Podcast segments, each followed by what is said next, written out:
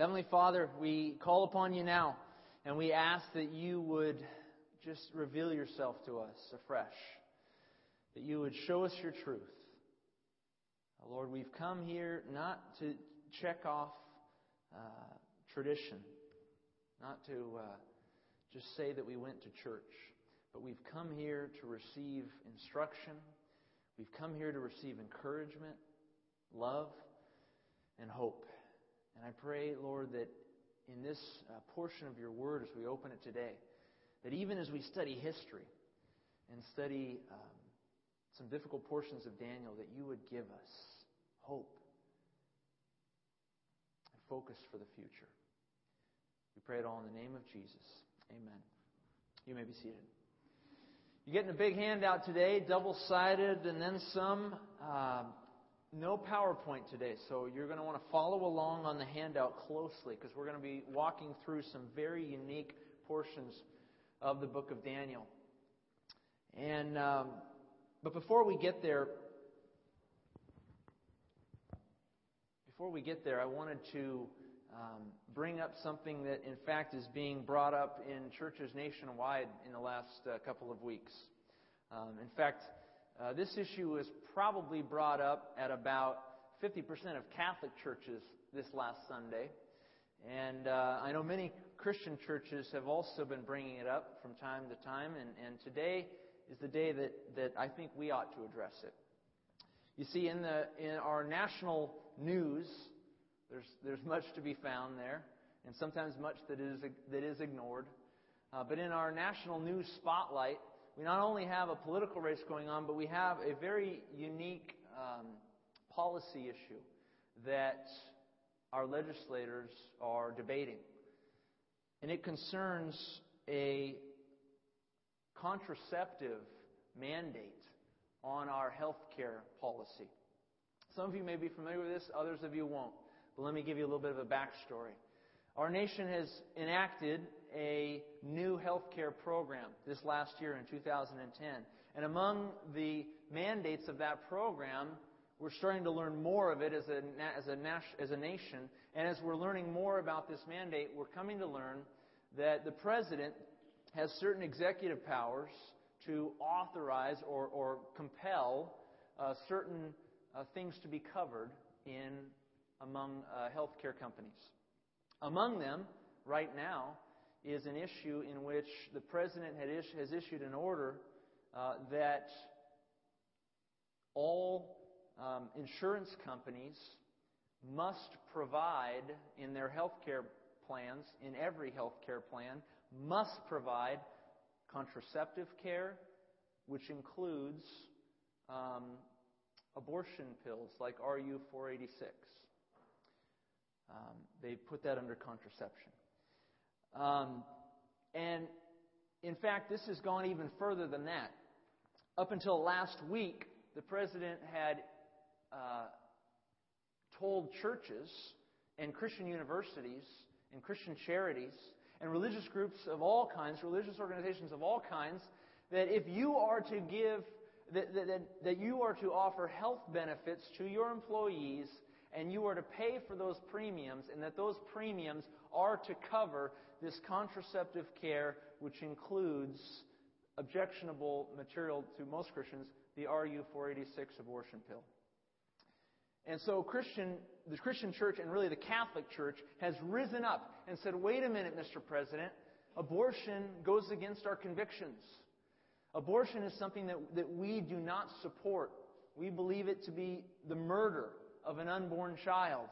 So, Mr. President, how can you force us to spend money on a health plan that, will, that can be used to receive free contraceptives including the free right to abort an unborn child.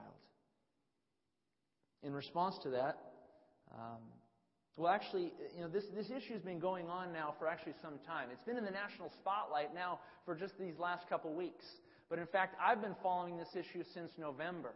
And I was impressed upon it uh, by uh, a journal called First Things. And I wanted to read you a quote from uh, a man by the name of Robert uh, Schwarzwalder and Julia Kiewit. They write, and I've got it on your outline there. They write November 28, 2011, quote, every Christian school in the nation that offers insurance to its employees or students will be affected by the 2010 health care law, and no Christian organization in the United States should be comfortable with the requirements that that insurance must cover abortions. And uh, some things have changed since then, uh, especially in this. Actually, in this last week, some things have changed. Now, the president has issued a, a new mandate that says, okay, he's responding to the church and he's responding to the uprise of Catholics and Christians, and he said, okay, fine, uh, we won't require the Christian organization to uh, pay for that contraceptive and abortion care. Instead, we will simply tell the healthcare company, you must provide it to them free of charge. So the church doesn't have to pay for it anymore. The Christian organization doesn't have to pay for it. Instead, the healthcare company, the president's going to say now, is saying now, you must provide it free of charge to them. But of course, friends, there's no such thing as a free lunch. Um, anything that is free is paid for, apart from the free gift of salvation, which was paid by the blood of Jesus, by the way. Anything that is free is paid for, and it is paid for by the insurance company saying, okay, well, then we're going to raise our premium, but we're going to call it free and hand it over to you to pay that premium and to give this coverage. Now, you might be wondering, why am I spending so much uh, time on this? Well, for a, a few reasons. Number one, for Christians who believe that abortion is not only immoral, but murder, uh, this is a completely objectionable component that, that, that, we would have to pay for as a Christian organization. Our church provides health care. And that means that our church, who provides health care to our employees, our full time employees, that, that those employees could then one day use our church dollars uh, to go out and get an abortion. Not that they would, but that they could potentially do that. Or that any Christian organization, Biola University, or some other nonprofit organization could then use Christian donated charitable donations and use those monies in a way that would murder an unborn child. It's objectionable, and it's rightly objectionable. And it remains to be seen what will happen on this issue. But as I've said, I'm afraid, I'm afraid that, uh, that we're, we're treading down a path here of government mandates and religious liberty, of the government telling us what we should and should not do, and the people of this nation responding and saying, wait a minute, that's against my beliefs. This is a watershed moment in America. Not to mention the decision from the California Supreme Court this week, uphold, uh, uh, continuing to uh, ignore the will of Californians and to deconstruct Proposition, uh, all that Proposition 8 had put forward for traditional marriage. California Supreme Court came against it again. So today, Catholic and Christian organizations at this point in time are still going to have to pay for this coverage, and it's not right. We as Christians we want to use our dollars in accordance with our religious views. We want to invest in things that are holy and good. The, at the end of the day, we want to hold out our hands and say we just want to worship freely. Amen? Freely. What's interesting, friends, is that the situation here in America is not unlike what Daniel was facing as we read the story in Daniel today. You see, Daniel, some 2,500 years ago, was holding out his arms and saying, God, it's been 70 years, 70 years of exile, of slavery to a foreign power, Babylon, and now Persia. And he says, When are my people going to be able to worship freely? No longer under control of foreign influence, no longer having people tell us who are our gods. Daniel is holding out his hands just like Christians are today and saying, Can we worship freely? Can we worship in accordance with our convictions? In the previous chapter in Daniel, we learned that the nation of Israel had just been celebrating two of her most cherished holidays the Feast of Passover and the Feast of Unleavened Bread. But rather than feasting, Daniel was fasting and he was praying. You see, the year was 539 BC, and the nation of Israel was still in Babylon. They were still enslaved, being taken there by King Nebuchadnezzar. And now many kings had come and gone, but in fact, foreign power, uh, foreign power's influence over Israel had remained. And Daniel was weary, and Daniel was tired. And he, and he just wanted to worship freely in his temple in Jerusalem, in the holy city. He just wanted his people to worship freely, apart from Babylonian influence, apart from Persian influence. And God in Daniel 10, 11, and 12 is hearing his prayer. And he sent Daniel, a heavenly messenger, to speak to him. Some believe it was an angel. I personally believe that the heavenly messenger that was sent to Daniel was actually the pre incarnate Jesus Christ. I think the descriptions of this messenger, if you read in Daniel 10, the descriptions of this person, and then you compare those same descriptions with Revelation 1 of Jesus, it's almost uncanny how many similarities there are. And so perhaps Jesus himself comes and speaks to Daniel as he's calling out, When can we worship freely? Why did he come? Why did Jesus come to Daniel? To give him one final vision. One final vision about the ever changing kings and kingdoms of this world, and to show Daniel just how his people Israel would fare amidst centuries of changes in world power. We are here today in the second part of our series, in the final vision of Daniel. The sermon series is entitled Daniel's Final Vision, Part 2, from Darius the Mede to Seleucus IV. You'll find out uh, who those characters are in just a minute. But so turn in your Bibles if you don't have it already. Daniel chapter 11, beginning in verse 1. We'll read to verse 2. Also, this is the messenger speaking. This is perhaps Jesus speaking to Daniel. He says, Also, in the first year of Darius the Mede, I, even I, stood up to confirm and to strengthen him. And now I will tell you the truth. Behold, three more kings will arise in Persia, and the fourth shall be far richer than them all. By his strength, uh, excuse me, uh, by his strength, through his riches, he shall stir up all against the realm of Greece. Now, our text begins with a simple uh, comment by God's messenger, perhaps Jesus himself, that suggests that he was the one confirming and strengthening Darius the Mede. Darius the Mede was in power at the time, right then and there, at the time that Daniel is recording this vision in 539 BC. And Darius was the first ruler of Babylon after Cyrus the Great had conquered Babylon. Cyrus installed Darius as the king, and Cyrus continued on in his military conquests. Darius was also the king in Daniel 6, chapter 6, who reluctantly threw Daniel into the lion's den at the behest of his pagan advisors. But Darius was pleased to learn that Daniel survived his night in the pit and came to honor the Lord God of Israel. And so Jesus rightly says here, I stood up to confirm and to strengthen Darius the Mede. God can and does intervene, even in the lives of pagan kings, to change their hearts and to make them sensitive to God's ways. Our, Christ, our, our president today claims to be a Christian. I don't know if he is or not. Uh, I, see, I see, I hear the testimony of his lips, but sometimes his actions don't align with what I think should be Christian uh, principles and beliefs, and what I think a Christian ought to do with respect to policy, particularly with respect to abortion.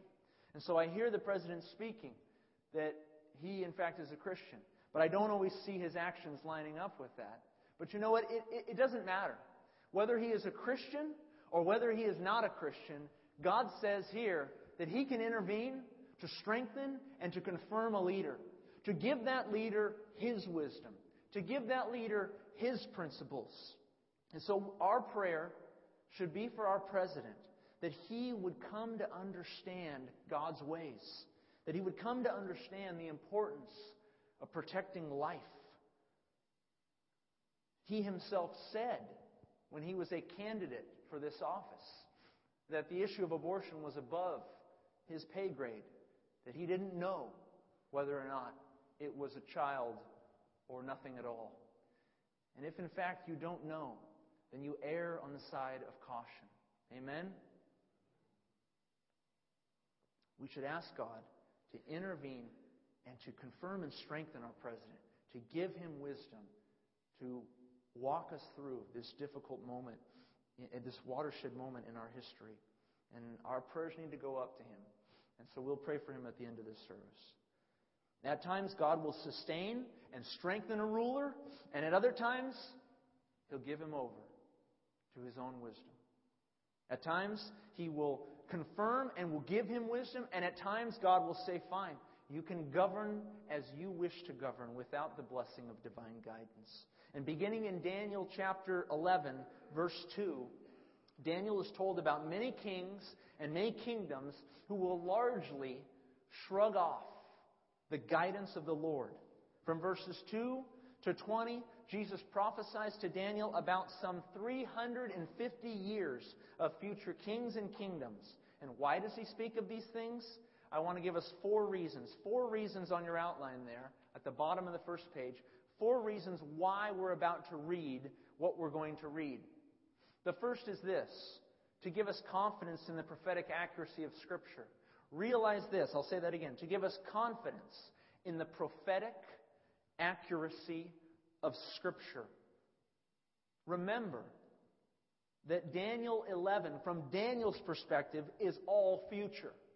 From our perspective, it's all history, most of it. But from Daniel's perspective, Jesus, the messenger of God, is speaking to him about what is coming. And Daniel's looking forward, and he's going to describe in remarkable detail what is going to transpire among the kings and kingdoms of this world. Now, some might mock how remarkably detailed Daniel 11 is, but we've addressed these concerns before. I'm not going to do that again. And let us remember that if, if it is reasonable to say that God knows the future, then it's also reasonable to say that He could give intimate details of that same future. So, from Daniel's perspective, he's looking forward and he's receiving intimate details about what is to come. The second reason why God is giving this to Daniel, and this is more to the point, to, to demonstrate how generations of wickedness bring, brings chaos and destruction on the earth. To demonstrate how generations of wickedness brings chaos and destruction on the earth. A third reason why this vision is being revealed to Daniel to show how Israel will be affected by future kings and kingdoms. To show how Israel will be affected by future kings and kingdoms. And I think this is affected with an A, but I need a grammarian. All right. I looked up affected versus affected. Okay, remind myself. Okay, I got it. I got it. Got it. A, affected to show how Israel will be affected, influenced by future kings and kingdoms. And four, finally, to remind us that God will intervene in the last day to make all things right. To remind us that God will intervene in the last day to make all things right. And that's the story of chapter 12 in Daniel. So here we go again. Look at verse 2 the messenger of God says to Daniel, And now I will tell you the truth. Behold, three more kings will arise in Persia, and the fourth shall be far richer than them all. By his strength, through his riches, he shall stir up all against the realm of Greece. Following Darius the Mede came three Persian kings Cambyses, Gaumata, and Darius first. And then a fourth king arose, and he was quite a wealthy king, and his name was Xerxes of Persia. Now, I've given on your outline something that I, I, I, need to clarify here. You might be comparing your Bible and then looking at your outline and seeing some things not lining up. What I've done to help us walk through this prophetic history here is I've included in brackets the historical fulfillment of the persons we are reading. And what we see in brackets is not written in God's Word in the Old Testament. It's not written in the original uh, uh, dialogue of, of Daniel there. It's not written in the original vision. But I've included those brackets to help us understand where we are. There's going to be lots of pronouns, a lot of he did this and he did that and she did this and she did that. And I want to provide the names who scholars believe, and there's, there's large consensus here. There's some divergence of opinion at times, but there's large consensus that the names that I've listed in brackets are reasonable fulfillments of the people that we are about to read about.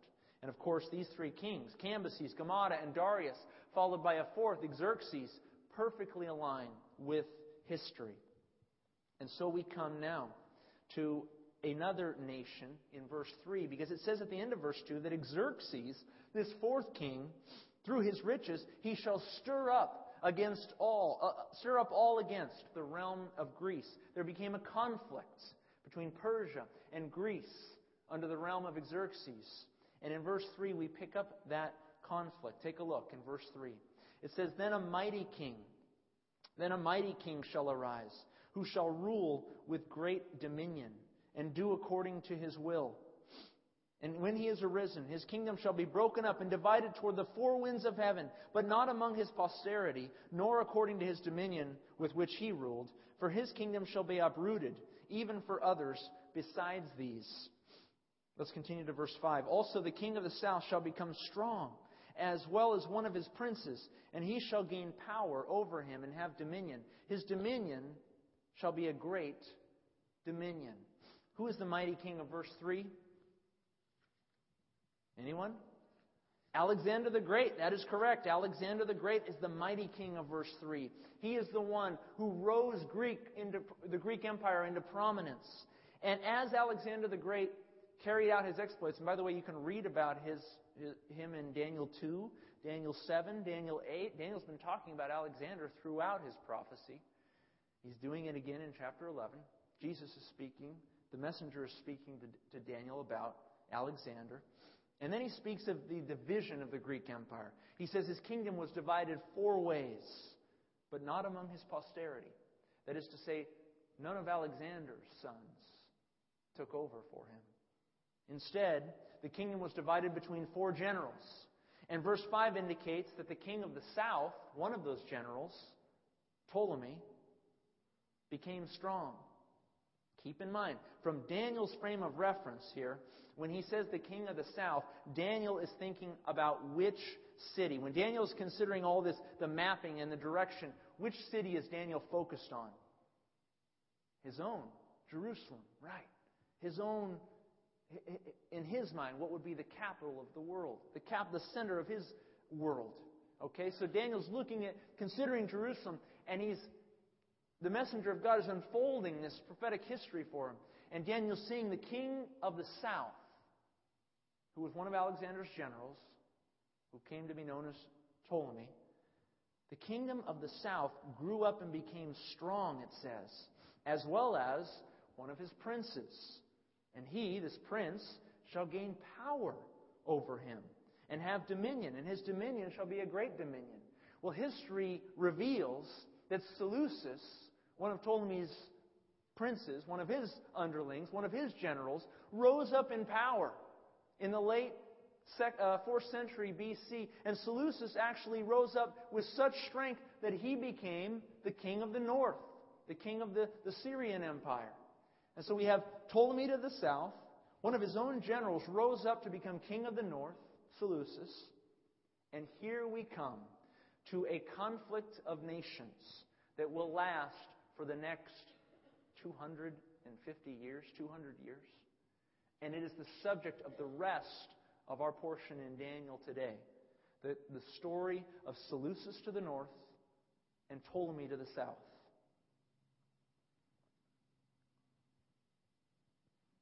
There began a struggle for power that would continue some 200 years.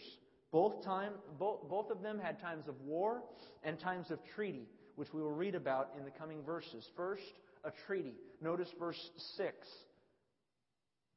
Beginning in verse 6 of chapter 11. It says, And at the end of some years, so now some time has passed, they shall join forces. For the daughter of the king of the south shall go to the king of the north to make an agreement. But she shall not retain the power of her authority, and neither he nor his authority shall stand, but she shall be given up with those who brought her, and with him who begot her, and with him who strengthened her in those times. Okay, what's going on here? In the course of time, Daniel is revealed by the messenger of God. Over the course of time, a treaty was forged. We should say a treaty was attempted by the king of the north and the king of the south. The scripture indicates that this treaty was attempted by intermarrying. The king of the south sending up his daughter to the king of the north. Sure enough, historians can look upon the history of the Seleucid and the uh, Ptolemaic empires and see this happening. Ptolemy II sent his daughter Bernice up to the north to meet with the king Antiochus II, and they tried to forge a treaty. We see there on our outline that that was about 252 BC. You can look it up, you can read about it. We're not going to go into great detail here. But there was a treaty that was attempted, but the treaty was short lived. And as verse 6 indicates, she, Bernice, the daughter of the king of the south, she did not retain the power of her authority, and neither he, her father, nor his authority shall stand, but she shall be given up, and those brought with her, and with him who begot her, and with him, her, her new husband in the north, who strengthened her in those times. In other words, all that is to say in verse 6 that the treaty was attempted and it failed miserably. The treaty was attempted and it failed miserably. And so the story of the world continues. Verse 7 to verse 9. But from a branch of her roots, Bernice's roots, one shall arise in his place, who shall come with an army, enter the fortress of the king of the north, and deal with them and prevail.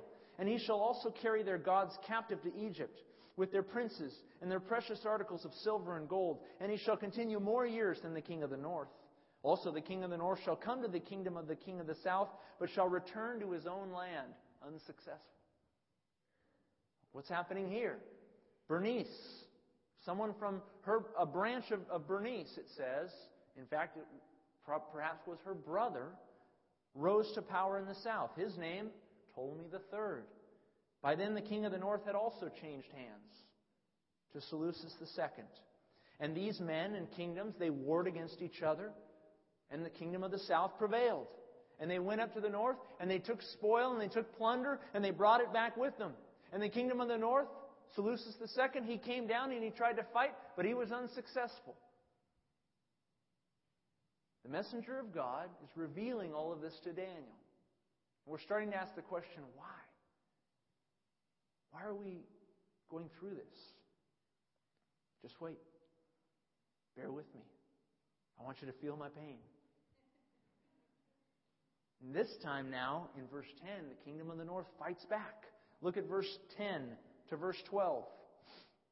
However, his sons, that is the kingdom of the north's sons, Seleucus, Seleucus II, his sons, shall stir up strife and assemble a multitude of great forces, and one shall certainly come and overwhelm and pass through. Then he shall return to his fortress and stir up more strife.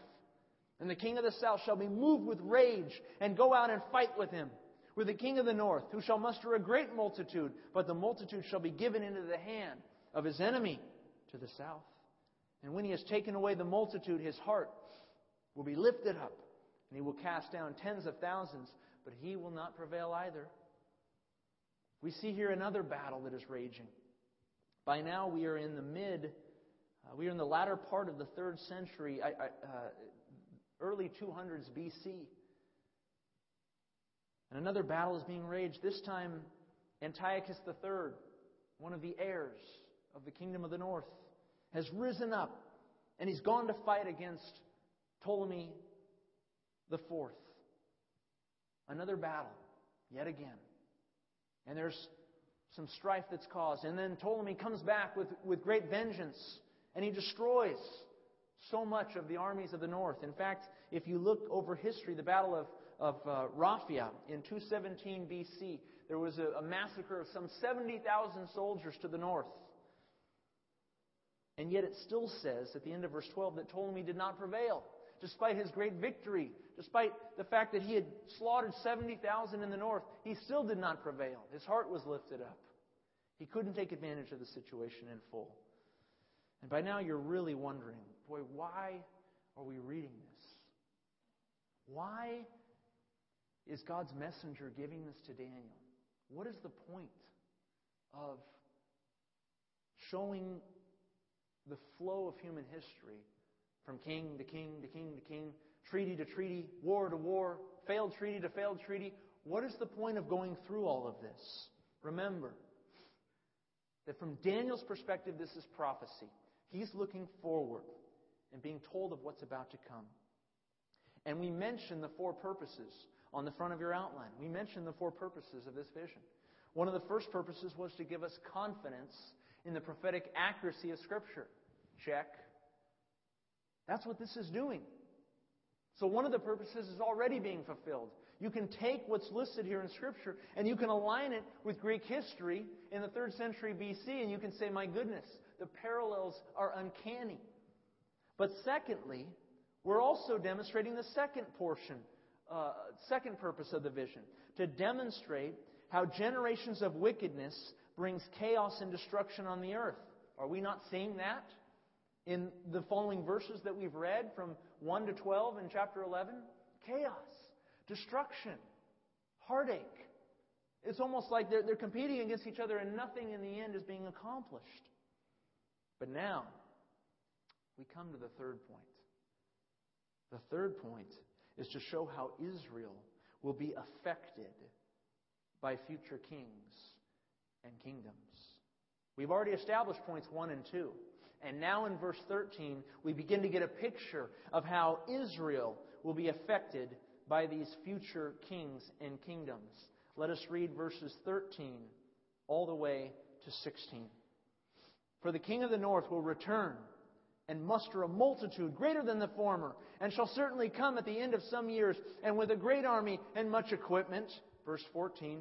Now in those times, many shall rise up against the king of the south, also violent men of your people, Daniel, shall exalt themselves in fulfillment of the vision, but they shall fall. So the king of the north shall come and build a siege mound and take a fortified city, and the forces of the south shall not withstand him. Even his choice troops shall have no strength to resist. But he who comes against him shall do according to his own will, and no one shall stand against him. He shall stand in the glorious land with destruction in his power. Here we start seeing why we're going through this dense history which for Daniel was dense prophecy. Some, some of Daniel's people, Jesus says, the messenger of God says, some violent men of your people, Daniel, are going to forge an alliance. That is to say, some Jews are, begin, are going to take sides in this conflict of world powers. They're going to take sides in a conflict of one pagan king versus another pagan king. And the messenger of God describes these men as violent men. Israelites who were prone to violence. Who were these men? They were zealots. They were men who were most likely more concerned with power than they were with their religious devotion to the Lord.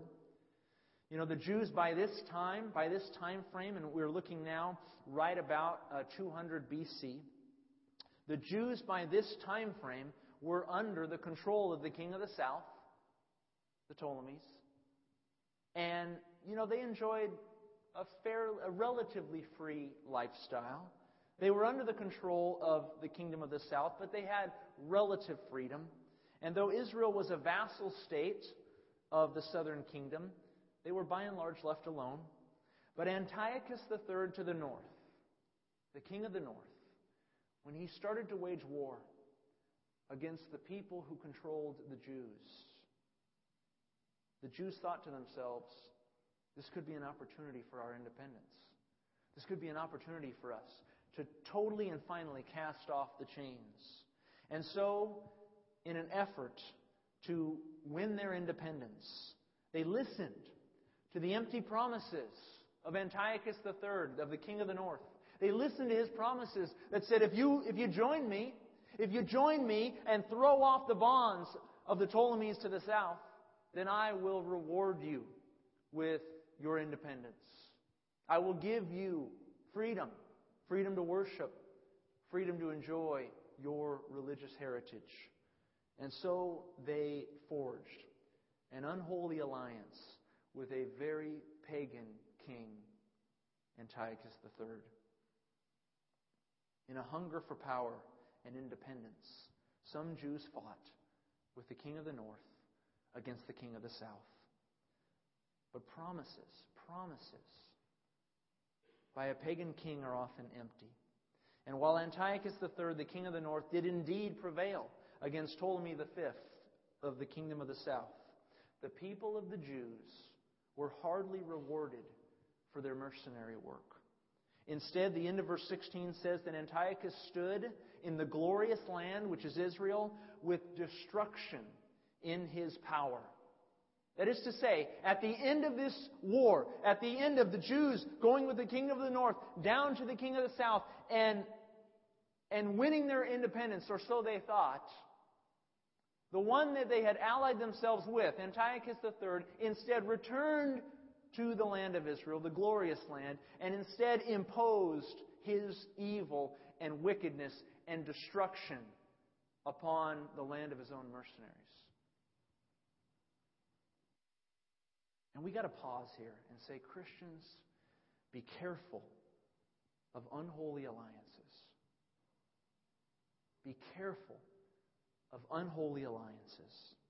The promises of pagans, the promises of those who do not know God, who claim to do good in the name of just humanitarianism, the claims of those who wish to do good apart from God and who do not know God are to be suspect. Every four years, we jump on one side of the political aisle. We jump to the right, we jump to the left, and we say, oh, this candidate, this candidate is the perfect candidate. This is the one who will lead our nation forward. And yet, every year, our nation's ethics and our economy have been going down. Whatever side of the aisle. We spend on both sides of the aisle. We send our nation into ruin on all sides. I recently mentioned uh, at the start of Daniel, I recently mentioned um, that uh, there's a Christian church that I believe has a, a very unholy alliance with um, some doctors uh, who are purporting this diet plan. They call it the Daniel plan. Um, it's not common for me to speak out against another Christian church. You, those of you who have listened to me, over the last many years, you could count on one hand how many times I've criticized other Christians. But I criticize this because this plan, this diet, in the name of losing a few pounds, is allying the church with a group of doctors who are pagan mystics, who are universalists, who, when you go on these doctors' websites, repeatedly declare and openly and publicly declare that they are universalists that all paths lead to God, and that this church, who has subscribed to this diet plan, and the many Christians who have come under this, uh, this way of thinking, have unwittingly been supporting the work of pagan mystics. And it, makes no sense. Are there not Christian doctors who could have provided the church with a diet plan? Give me a break. I remember uh, the Mormon church and their support of Proposition 8. And I thought to myself, this is so strange. We have one of the, le- they were the leaders, they were the leaders in leading the charge to preserve one man and one woman marriage. And I remember thinking to myself, wait a minute. The founders of this religion were polygamists. Something's not right here. Something's, something's awry.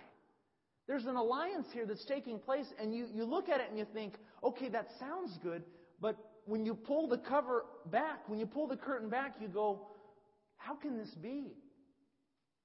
That a, that a religion whose founders were publicly well known as polygamists can now be in support of one man, one woman marriage. That makes no sense. Today, Christians and Catholics are holding hands on this issue of the contraceptive and abortion issue uh, with respect to health care coverage. And I think for a time, this, this holding of hands, this camaraderie, it can be a good thing.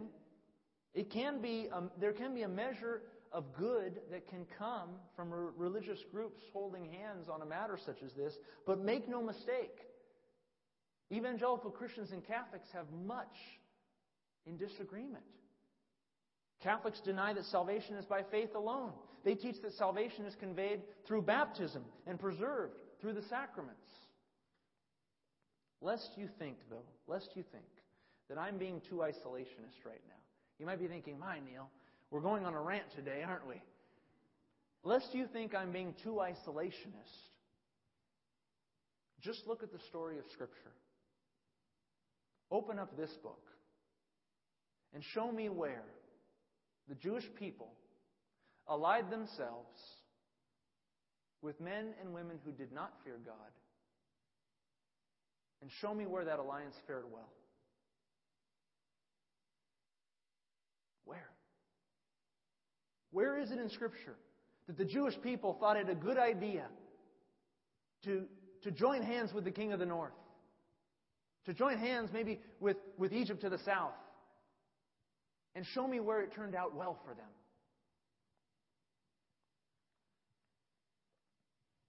God told them to be set apart. He told them to be holy. He told them that by their sanctification, the world would be drawn to them, not the other way around. And so it ought to be with you and I. We should be the ones taking the lead on this abortion matter facing our nation. Christians, not Catholics, Christians should be the ones taking the lead. Christians, not Mormons, should be taking the lead on marriage between one man and one woman. Christians, not anyone else. Let us take the lead in matters of biblical principle. Let us make our case with gentleness and respect, and let the world be drawn to us, not the other way around. If we're to be the salt of the earth, then we need to be attractive. We need to draw them to us not walk and compromise and cross all of these barriers that we would not have otherwise crossed just to grab hands in an unholy alliance. Unbelievers, unbelievers are not incapable of responding to God's truth. They're created in God's image, just as you and I. And when we present the truth of God with grace, it's not uncommon for an unbeliever to change their view, to change their policy, to change their minds. I applaud uh, President Obama for a recent decision he made to take that abortion pill off the shelves. He supported Kathleen Sebelius, the head of Health and Human Services. He supported her decision to take that abortion pill off the shelves and put it back behind the counter where it ought to be and even further, in my opinion. He supported that, and I applauded him for it because he made a wise and godly decision. But today, we're faced with another decision. And we need to ask the question how can we influence? How can we, how can we persuade our leaders? We can. We're doing it. We have done it. But we don't do it through unholy alliance. We do it by leading as Christians, by being the salt of the earth that we're called to be, by showing God's truth, explaining God's truth, with gentleness, with respect, with grace. With grace, we speak truth. The Jews, friends, the Jews allied themselves with Antiochus III, and it bought them nothing. We come to the end of the story in verse 17 to 21. We'll finish here. He also, he shall also set his face to enter with the strength of the whole kingdom, and upright ones with him. Thus shall he do. And he shall give him the daughter of women to destroy it, but she shall not stand with him or before him. And after this he shall turn his face to the coastlands, and shall take many, But a ruler shall bring the reproach against them to an end. And with the reproach removed, he shall turn back on him. Then he shall turn his face toward the fortress of his own land, but he shall stumble and fall, and not be found. Verse 20 Then shall arise in his place one who imposes taxes on the glorious kingdom, but within a few days he shall be destroyed, but not in anger or in battle. And in his place shall arise a vile person. What's going on here? Simply put, Antiochus III, he offered empty promises to Israel. In return for her support, she received war upon war, failed treaty upon failed treaty. And by the time that Antiochus was gone, by the time that he was removed because of the Romans who were coming up against him, the northern kingdom, the Syrian Empire, had been pummeled into a state of giving tribute to the Romans. And as the king of the north was taxed by Rome, he in turn taxed his vassal states, including the land of Israel. As I said before, there is no free lunch. As they, as the, the northern kingdom were taxed by Rome, they looked around and said, Give us more, Israel. And Israel, in, in, in reward for her unholy alliance, she received destruction and high taxes. All of this set the stage for a coming vile person. The northern kingdom was frustrated and angry. The northern kingdom had failed to beat Ptolemy to the south. She had been beaten back by Rome to the west. And now she was being forced to send money to Rome. And like anyone, like anyone who once had great power but now had little, the northern kingdom looked for someone, anyone, whom they could control and dominate. And along came a vile ruler, a man by the name of Antiochus Epiphanes. He was too weak to defeat the kingdoms to the south. He was too weak to fight back Rome to the west. But he knew, Antiochus did, he knew he could control and dominate one people group, and that was the Jews. And he put the Jewish people through a time of terror like never before. A time that the scriptures look at and say, look at this period of time, and now amplify it, and that's what it will be like in the last day. And we will come to the reign of Antiochus in our next section. We've read about him before. We'll read about him a little bit more in this next Sunday, and then the following Sunday, we will read about the final world ruler who will come in the footsteps of Antiochus, the Antichrist. But for today, what have we learned today? What, is, what has our history lesson bought us? Number one on your outline God's people are to be set apart, not engaged in unholy alliances. And I say to you, be so very careful before you join hands with others who claim to be doing good for no other apparent reason but to do good. If it is not, if that, if that desire to do good is not built upon the foundation of Christian principles, of a faith in Jesus Christ, then you have good reason to be suspect of it. Number two, when our nation loses its ethical compass, when our nation loses its ethical compass, Christians should be the first to speak and lead us back to God's ideals.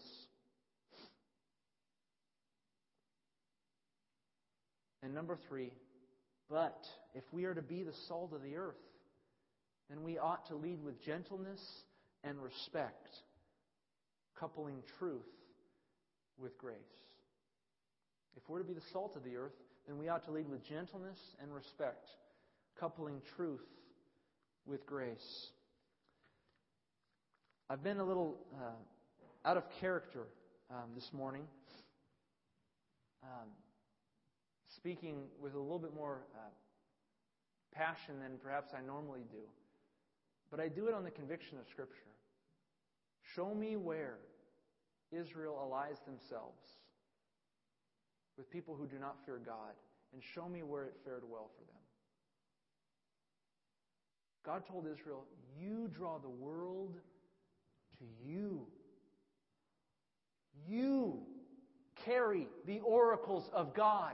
You draw the world to you. You make the case for God's truth. They're, they're made in the image of God. They can respond to God's truth. You don't need to cross and compromise over so many boundaries. Draw the world to you, Christians. We don't need to be isolationists. That's not what God's called us to be. He's called us to be set apart. He's called us to be holy, but He's also called us to be attractive. Not physically attractive, not nice hair and nice clothes. He's called us to be attractive in our explanation of God's truth, that the world might hear it and might know assuredly in their heart that man speaks the truth, that woman speaks the truth, and that they might be drawn to your understanding as you read this. Amen? Let's close in prayer. Heavenly Father, we pray that we as believers would carry that mantle of being the light of the world and realize that we are to be the ones at the top of the candlestick, that we are the light. That if anyone is to see properly, they're to walk toward us as we look at Jesus. Father, there's a lot of darkness in this world, you know. You've shown us that darkness in the ups and downs of the kings and kingdoms of this world. Treaty after failed treaty, war upon war, chaos, destruction. And even your people fell into the, the lie of that unholy alliance and suffered for it. God, help us to be consecrated people. Help us to be set apart people, holy people, but not giving off an air of, of selfishness. Not giving off this aura of being an isolationist. No, Lord, we want to be attractive to the world. Your truth is attractive. It is compelling. It is persuasive. And as we speak your truth, let us do it with gentleness, with respect. Let us speak truth, but let us do it in grace. And let us draw the world to ourselves. I pray that our president would be drawn to the views of Christians, that he would change his policy based on Christian principle that is articulated with respect and gentleness. We pray this all in the name of Jesus. Amen.